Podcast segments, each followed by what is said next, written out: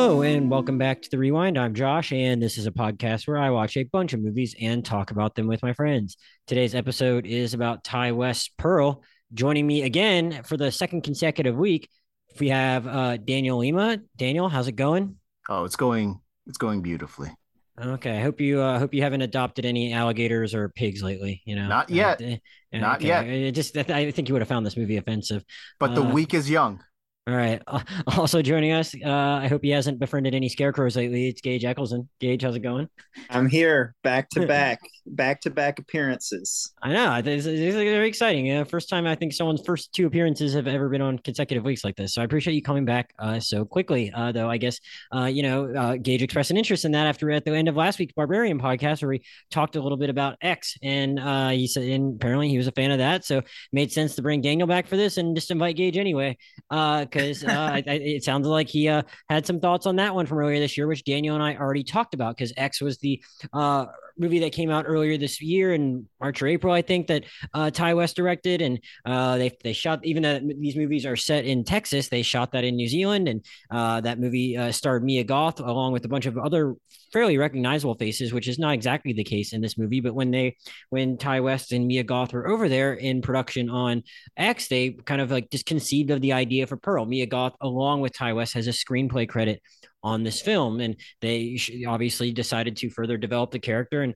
uh, of pearl eh, from x who is the obviously the the old woman there and uh, who she also played under lots of prosthetics and they said all right well you will play her in the prequel where we kind of uh, pick up with her in 1918 towards the end of world war one when she is living on the same property with her domineering german immigrant mother.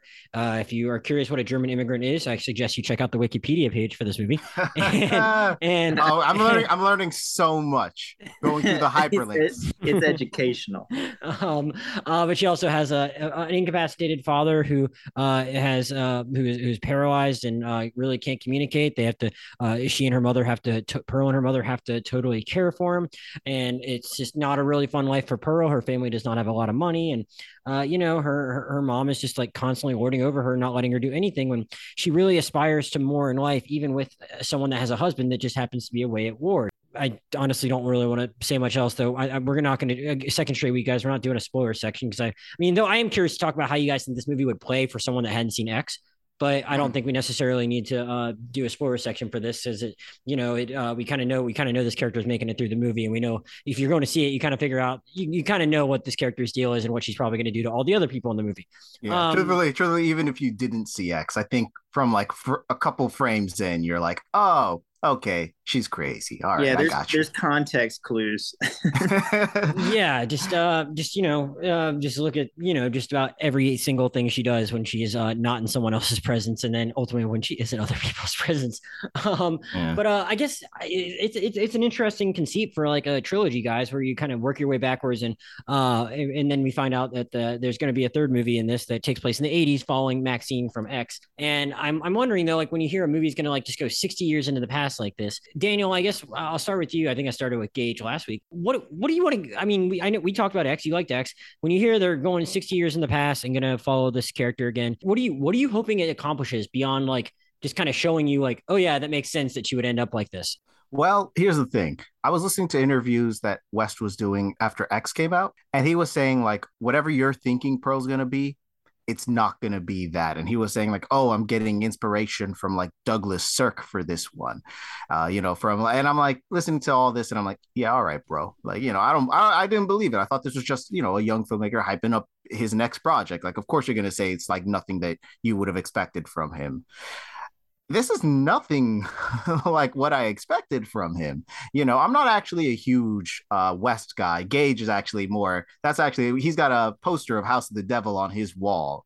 Like he's an acolyte. Mm. But um, me, I'm not quite there. I, and I kind of expected this would just be like a slasher, kind of in the same vein. But instead, you know, from like pretty much the first couple seconds of the movie, you're it, it's really going in on like 50s technicolor dramas he's pulling from like mary poppins and uh and wizard of oz and it is to those sorts of movies what X was to like the 70s slasher. Were you hoping for the kind of movie that you were expecting, or were you pleasantly surprised ultimately? Oh yeah, absolutely pleasantly surprised. Like mm-hmm. I was very happy to see something that kind of uh harkens back to another kind of movie, something that we don't see that often. And uh, honestly, something that does speak to the current era in a way that I think even eluded the film before this. Yeah, Gage, you didn't mention last week when we talked a little bit about it that you were that you were kind of a fan of Ti West's previous stuff before X. I kind of am kicking myself for not going back and revisiting some of that stuff since X. I just didn't really make the time to do it, and Pearl kind of caught me off guard. I knew it was coming. I didn't realize it was coming as fast as it did.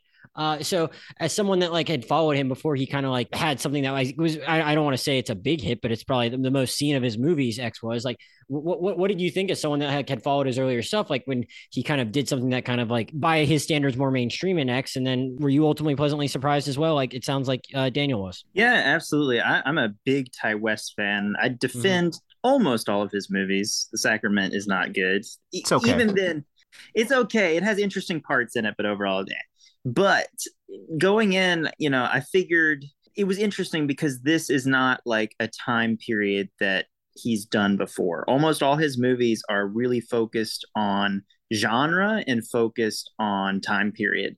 They're they always have like the texture of whatever time period that the the movie takes place in. Like House of the Devil, you know, they shot on 16 millimeter. The whole thing looks like it takes place in the late 70s, early 80s. It just has that feel. Um, you know, his last movie before X was a Western in 2016 called uh, In a Valley of Violence. And basically, any interview you read about it with him in it, he says, This is just a Western from the first frame to the last frame. There's no revisionism here, there's no like deconstruction of the genre. He kind of just picks a time period and a genre and he fully like commits to that vision. So when he said he was going back to 1918 and trying to make like a weird slasher melodrama film, you know, that's not something that I've seen before and it's not something he's tackled before and I was a little bit worried that he wasn't going to pull it off because you know not all of his movies have been successful, but uh, he definitely won me over by the end of the runtime. Even though it's not a film that's nearly, I think, as accessible or easy to market or you know just um, it's not as relatable and as uh, you know apparent as X is. Yeah, I I don't want to say it was exactly kind of what I was expecting. Maybe like some of the visual thing, uh, references you guys were talking about weren't exactly what I thought was coming, but like I figured it was going to be like, you know, I figured we were going to see her and kill a bunch of people and get a little more context for like why the way she was in that first movie. And we got all that, I think, but like it wasn't, but there weren't actually, I take that back because there wasn't actually really that many kills. You, yeah, really, yeah, no, there's only, there, there's only like, I think three or four, uh, if, and that's counting the goose. well, I, I, I should say on screen kills because like, uh, smothers the dad. They don't even show that.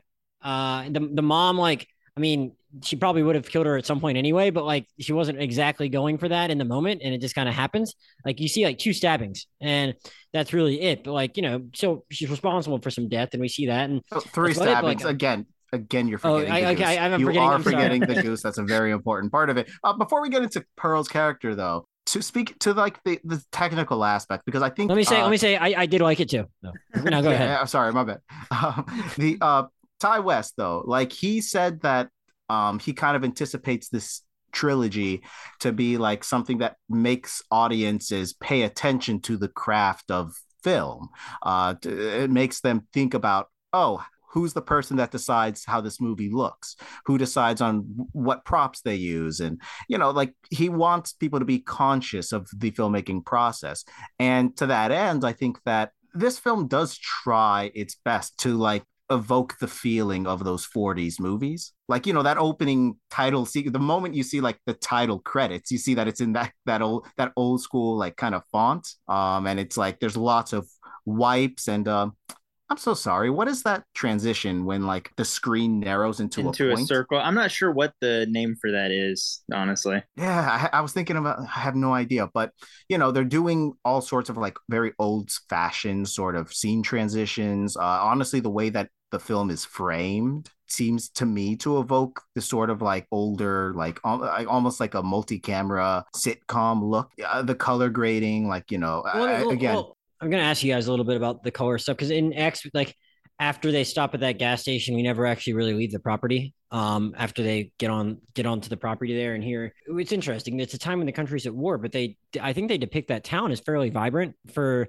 the time where she does actually spend in there, at least with the colors. And I'm I don't know, it was just something I was thinking about today, where it was like, I, are we supposed to? I don't know if we're supposed to assume that's like a dead town in X you know, because we don't really see it, but like we don't really see anything that's all that colorful at all in X. And I was kind of curious uh, as I was thinking about it, like how intentional that was. I don't I, honestly, I don't remember the town really being in X all that much. I remember they stop at the gas station, but do you see the town outside of? Well, well, no, no, no, you don't. No, that's what I'm no, saying. They don't. Saw, okay. they, they don't. You see nothing. Whereas here, they like. So I wasn't sure if like that was that intentional to like show another like any kind of vibrancy in any community in this. I don't think that that necessarily was like intentional so yeah not intentional in the sense that like the, he didn't it wasn't like an attempt to show like the town being more vibrant or it's just that like the film is uh yeah that's you know, how he yeah. or yeah the film is meant to evoke the technicolor look um, because so much of the film is obsessed with what's her name? Um, pearl. How did i forget the name of the, the title of the film. Pearl. The title character.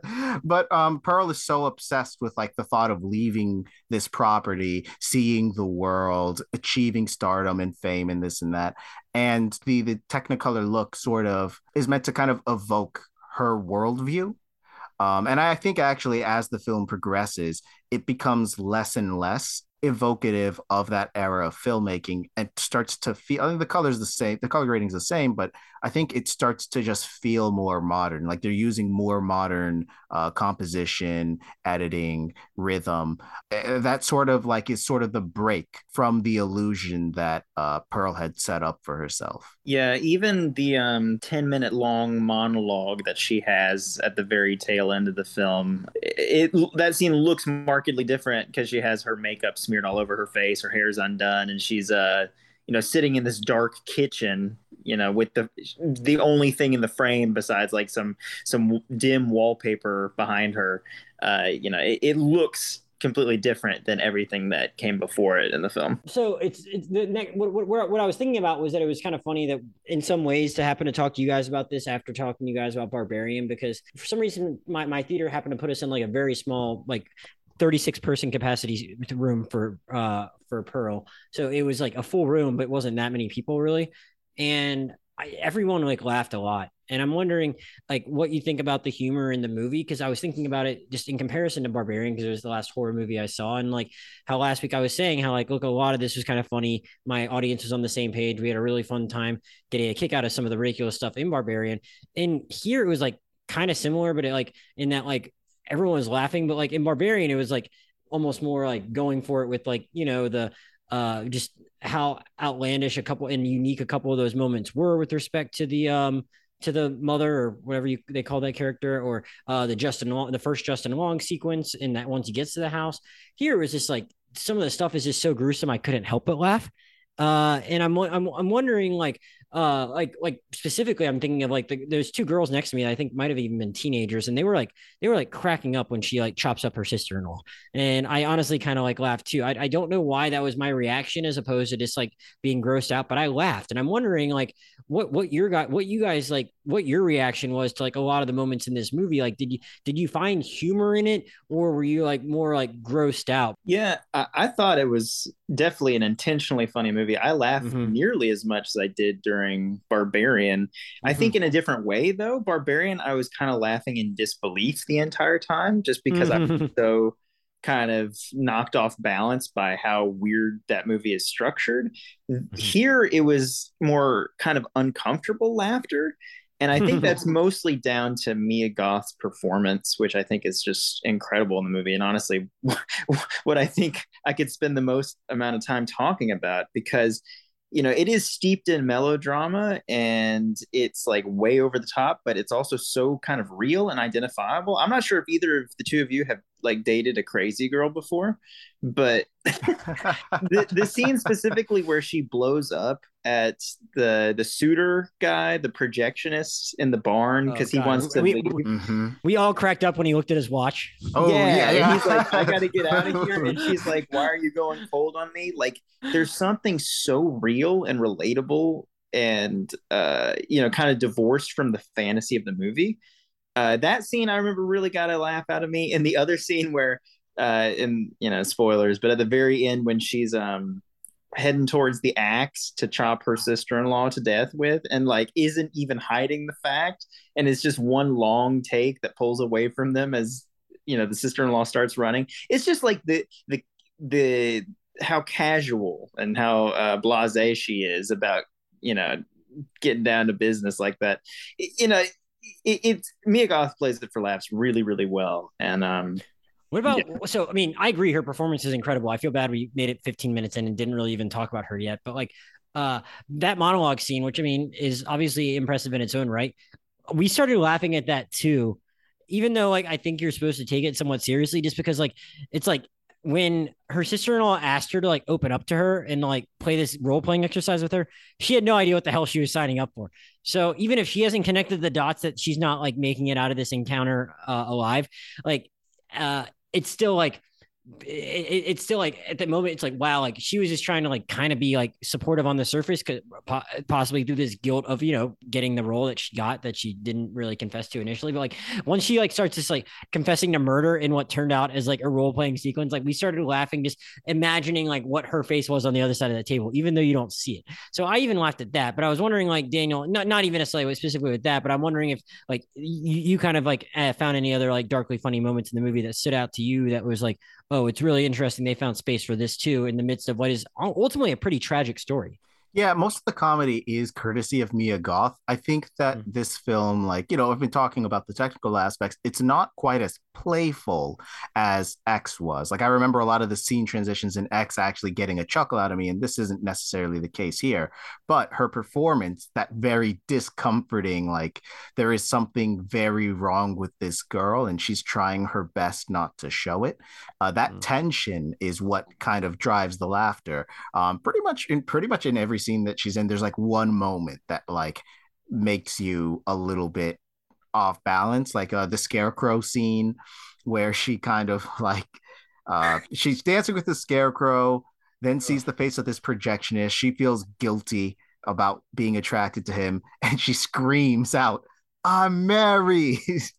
yeah. And then she proceeds to, uh, I'm sorry, I need to pull up the Wikipedia page because I need to know exactly what masturbates. Oh, there's a yeah. there's a hyperlink. Beautiful, beautiful. Anyways, like when she's talking to the projectionist and she says like, "Oh, I wish that sometimes I just wish that my parents were dead," and he's like, "Pardon me," and he's she's like, "Nothing," like uh, in this petulantly childish way. And I guess actually I should say that, you know, to the technical merits of the movie, like beyond her, the fact that it is going for the kind of like I've I've been saying melodrama like Douglas Sirk, but like also it's very like evocative of like those live action Disney movies from this period, most of which I haven't seen, but like stuff like Mary Poppins.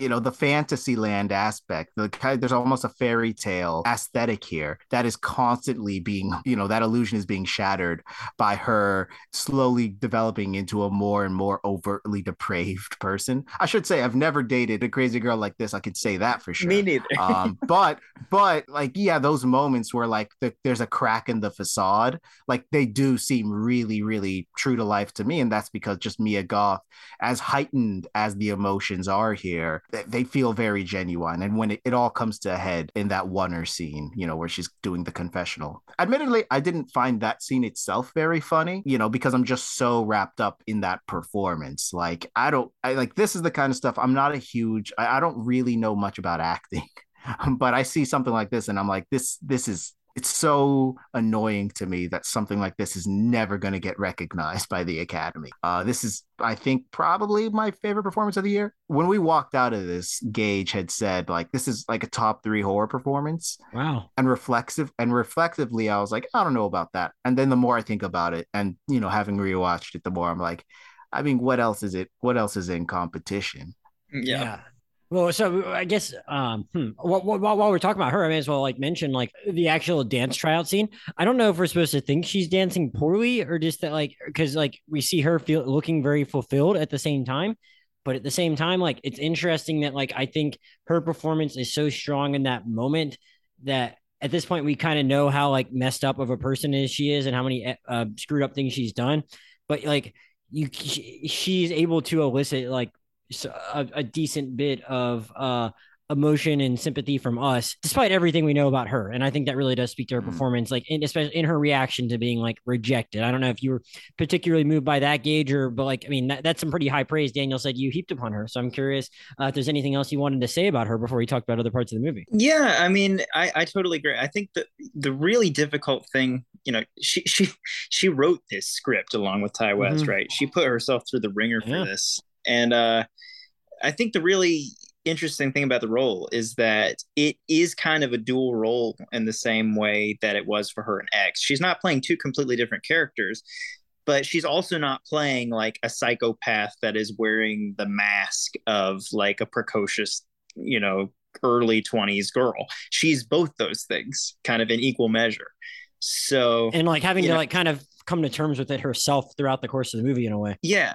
So, you know, in order to portray that psychopath, but also that, you know, innocent young girl, and then also to be doing like a 50s melodrama paint job on top of that, but then also somehow to make it like very identifiable and sympathetic. I mean, I got emotional watching some of her scenes in this film, feeling sorry for her after I watched her, you know, light her mother on fire. so, you know, it's to me it's just it's an incredible for performance you know between the the like the five minute oner confession scene and the very last shot of the movie where she's just like holding this strained smile with tears running Oh. down her oh. face as the credits roll i mean i've been thinking about it for over a week now and like the more i think about this movie the more i'm just convinced that you know this it's an oscar worthy performance and one of the best performances i've ever seen in a horror movie and just you know in all A of movie. film just great Yeah. Wow, that's uh, that is that, that is like that is very high praise. I, I will say though, I, I just have to make this one complaint.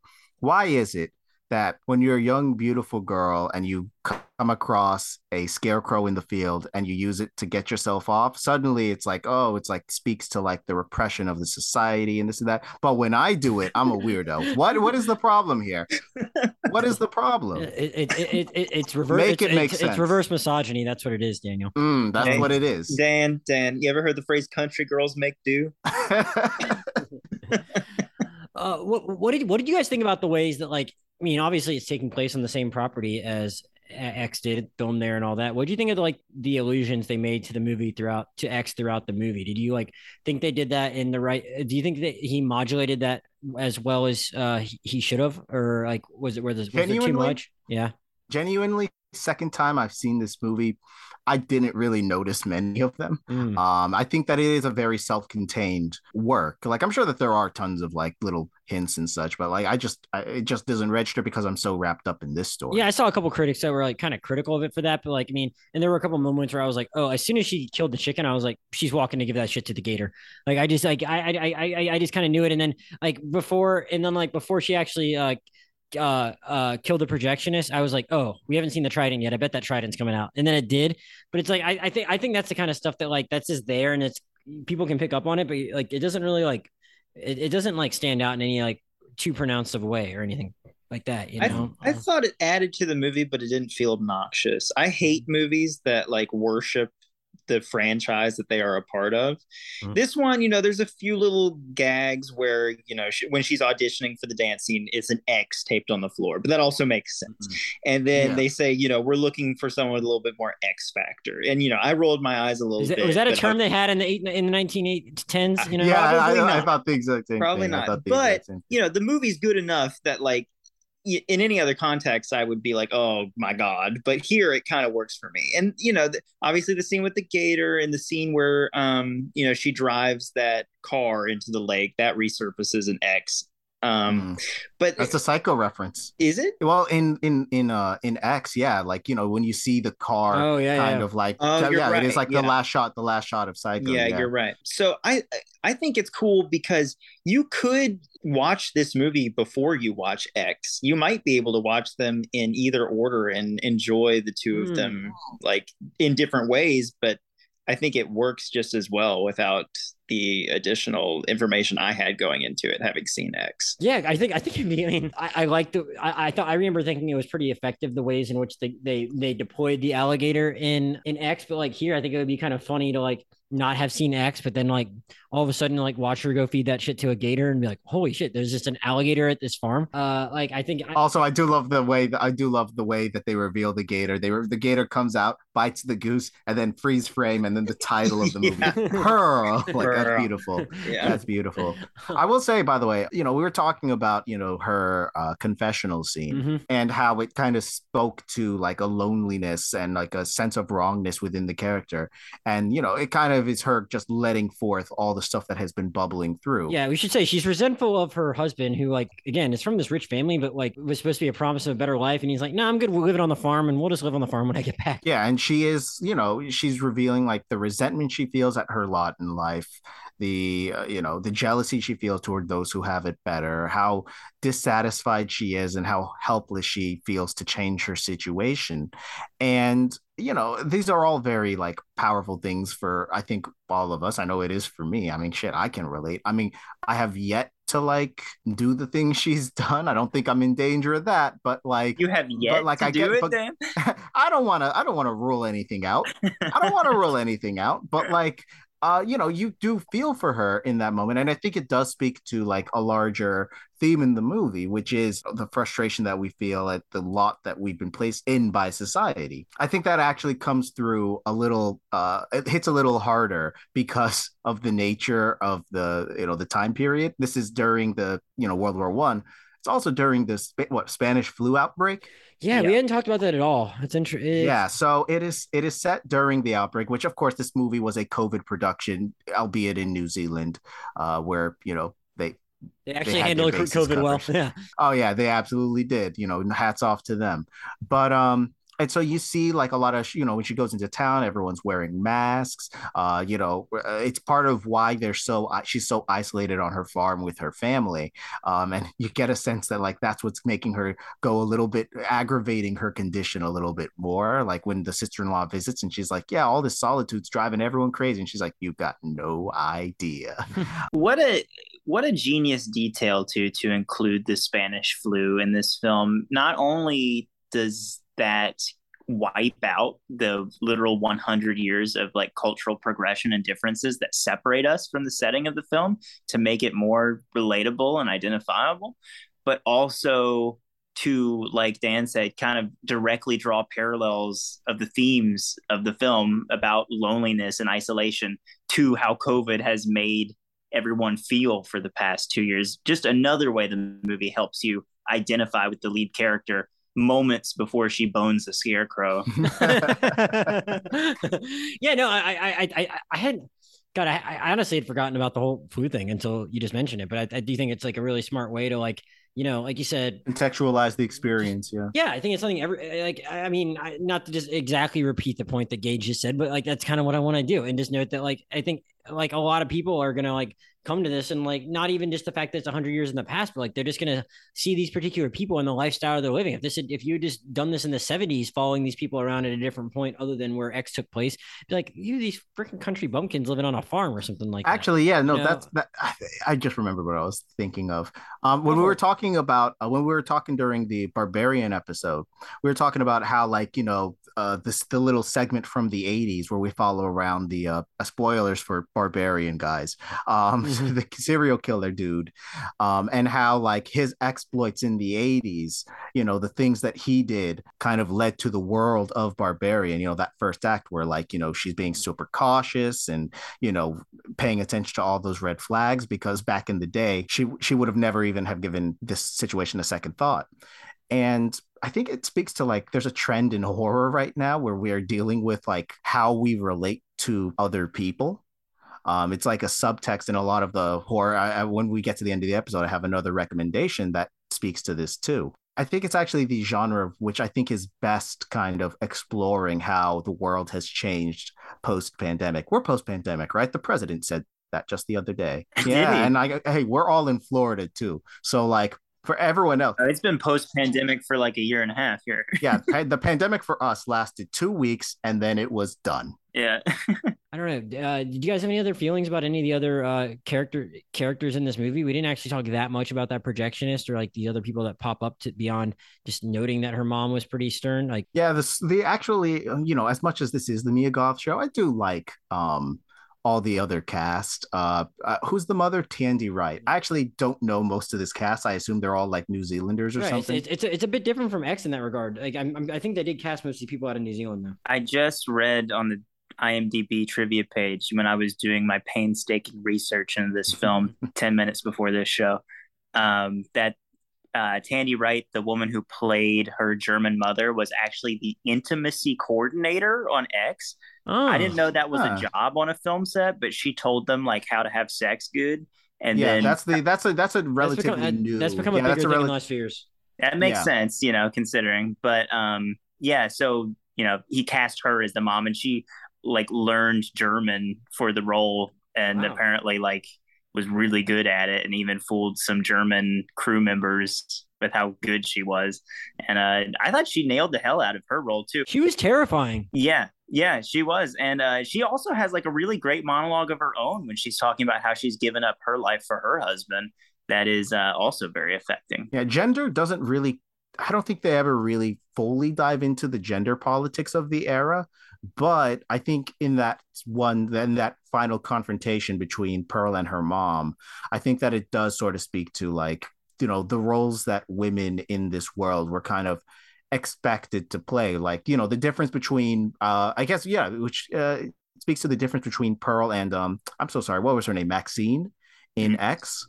Um, you know, Maxine is somebody who knows what she wants and refuses to allow herself to become Pearl. And Pearl was her back in the day who didn't want to become her mother. But the difference is that Maxine lived in the 1970s where like there was at least a greater degree of the ability for women to strike out on their own. And Pearl lived in 1918, and so she was kind of subject to the whims of like the men in her orbit. Like yeah. she needed to hitch her ride to like somebody else's rocket. I'm sure I'm mixing metaphors there. Well, well you're right that they, you're yeah, but you're right. They don't explicitly comment on the um. Uh, they, they don't they don't explicitly comment on a lot of the gender politics. Their only real option is to like if they want to get out is to go like get, get a one in hundred chance of getting a spot on a dance troupe or something like that. Um, like their options are obviously pretty limited. And i think them even in in them in but like whatever it was in her mom's time was even more limited. And i think like there's some level of resentment and also just like cultural um expectation that that, that like you know that they might have had at her time in germany. And like she's just kind of like putting that on her. And like i think that goes to just like setting up so well what she ultimately becomes and what we see in X, and that like she gets these glimpses of what life could be, and it's just like really taken away by a lot of things that are out of her control eh, beyond just like her own um, mental health issues you know? You know what? I actually just realized that that make means that pearl is yet another fine 2020 entry 2022 entry into the um, child balking against the restrictions of their immigrant parent uh, canon. What, what, what else what, what else we have? Everything everywhere all at once. Right. um uh what was it? Uh uh, turning red. We talked about a couple mm. when we were do- talking about everything everywhere with uh, with Arjun. I I'm, I'm curious, Daniel. I just uh, it it is kind of a um. We, we I think we mentioned earlier like you really only actually see two people get directly murdered in this movie.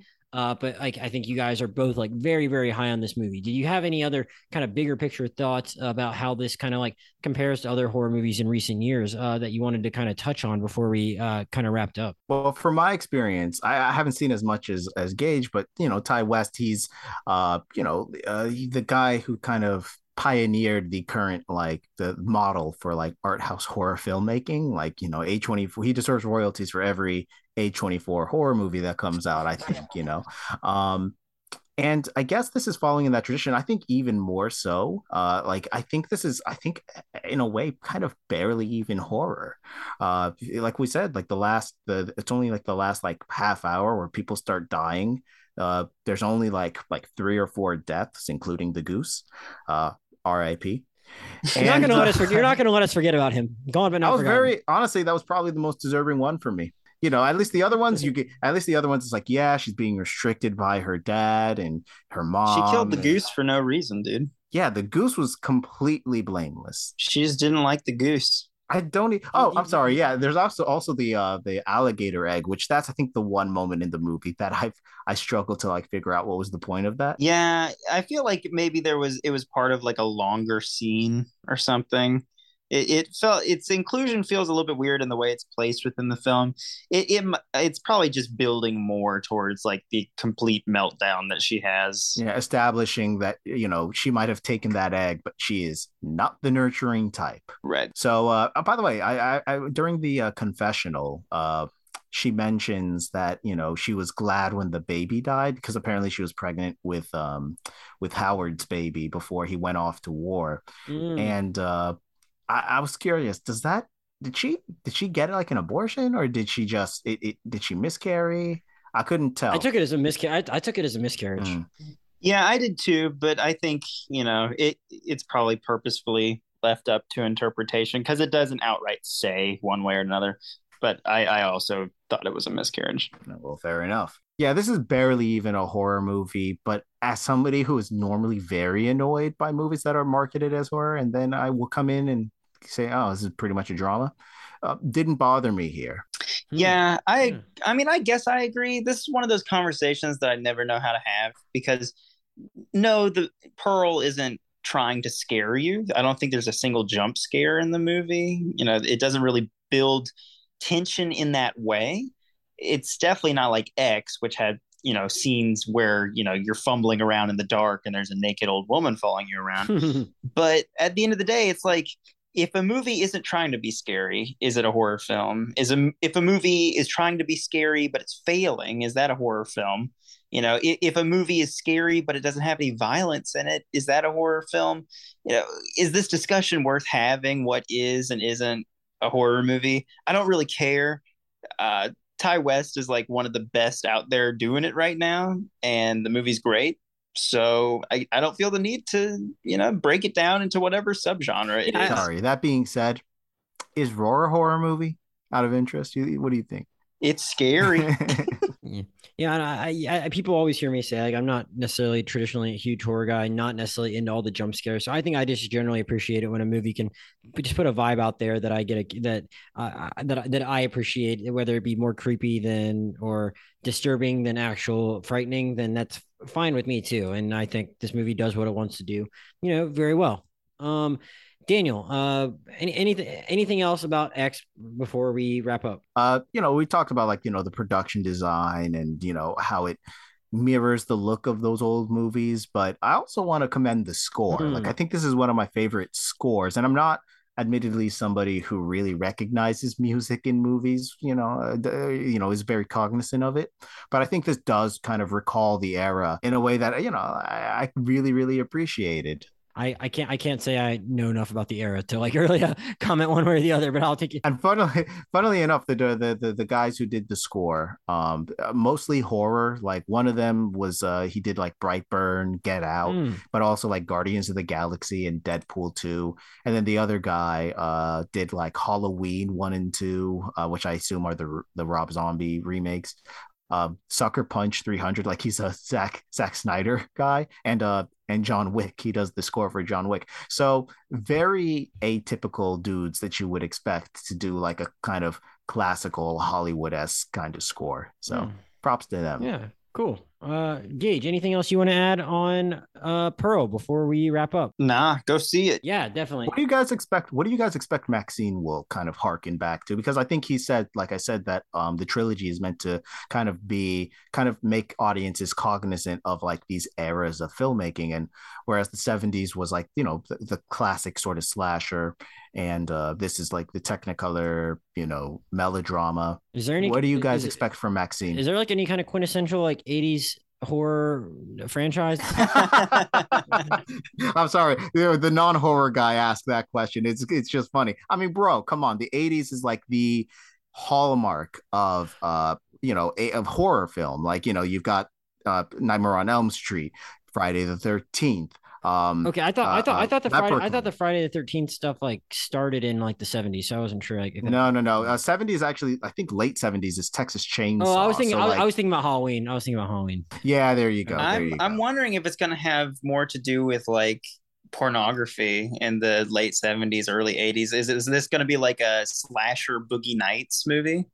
Oh, you know what? Erotic thriller. Mm. Yeah, the 80s erotic thriller that's that's a certain I, I mean the little teaser that we get um at the end of this movie uh it had it looks like it's shot on video which also implies like a you know like the 80s is toward the end of the 80s certainly is when you start getting the shot on video horror movies Mm. um has Ti West done like a VHS segment He did. He did in the first film. He did the honeymoon VHS segment. Mm, I never got around to that one but um It's Yeah, the I mean- only. Well, no, VHS two has some good bits. It's the best VHS movie. uh well VHS 94 is really good I don't care what the you say hell up. I don't care what you say. That one is so much fun. I enjoyed the hell. Well, Ti. Ti But West yeah, has a great little bit in the first VHS movie. One of the best VHS segments of all four movies. well, then I'll definitely need to get to it. Hmm. All right. Well, uh, Daniel, you said you had some recommendations for us. Yeah, I actually had a very particular recommendation. Right after seeing Pearl, uh, I logged on to Shudder and I watched um, Speak No Evil. Mm. Speak No Evil. Yeah, this one was uh, I had heard a lot of chatter about. There's these two families that meet on holiday. One's Danish, one's Dutch. You know, when they get back from holiday, the Dutch family reaches out, says, "Hey, take your come with your daughter. Our son misses her, and like you know, we can all just hang out, you know, for a weekend." And um, they take them up. They go to this Danish uh, family's house, and uh, there's red flag after red flag going up this family. There's something weird going on but they're not sure what. And like they're being discomforted but they don't know exactly what the line is supposed to be for these people. And like it's just i think it's the like the best like social anxiety horror that Mm. i've seen in the past year. And again it, it is the kind of perfect post-pandemic movie uh you know set in one location uh all about social interaction and the tension that exists in trying to connect with other people. Um, I found it really kind of captivating. Now, that being said, it takes a very dumb turn, and there are a lot of people who really can't make sense of the actions of some of the characters. I think it's all kind of in keeping with the theme of the movie, and admittedly the, the i feel like the ending it doesn't quite stick the landing but the journey there is just I, I i it's the most tense i felt in a movie this year outside of like well the better horror movies i've seen and fall which was brilliant in theaters. So highly recommend speak no evil All right, cool. Gage, anything you've been watching in the last week since we last asked you this question that you want to recommend to the listeners? Um, I've been watching this show called Seinfeld. yeah, I haven't- I, always, I, I, no, I always tell people we can recommend something new or old.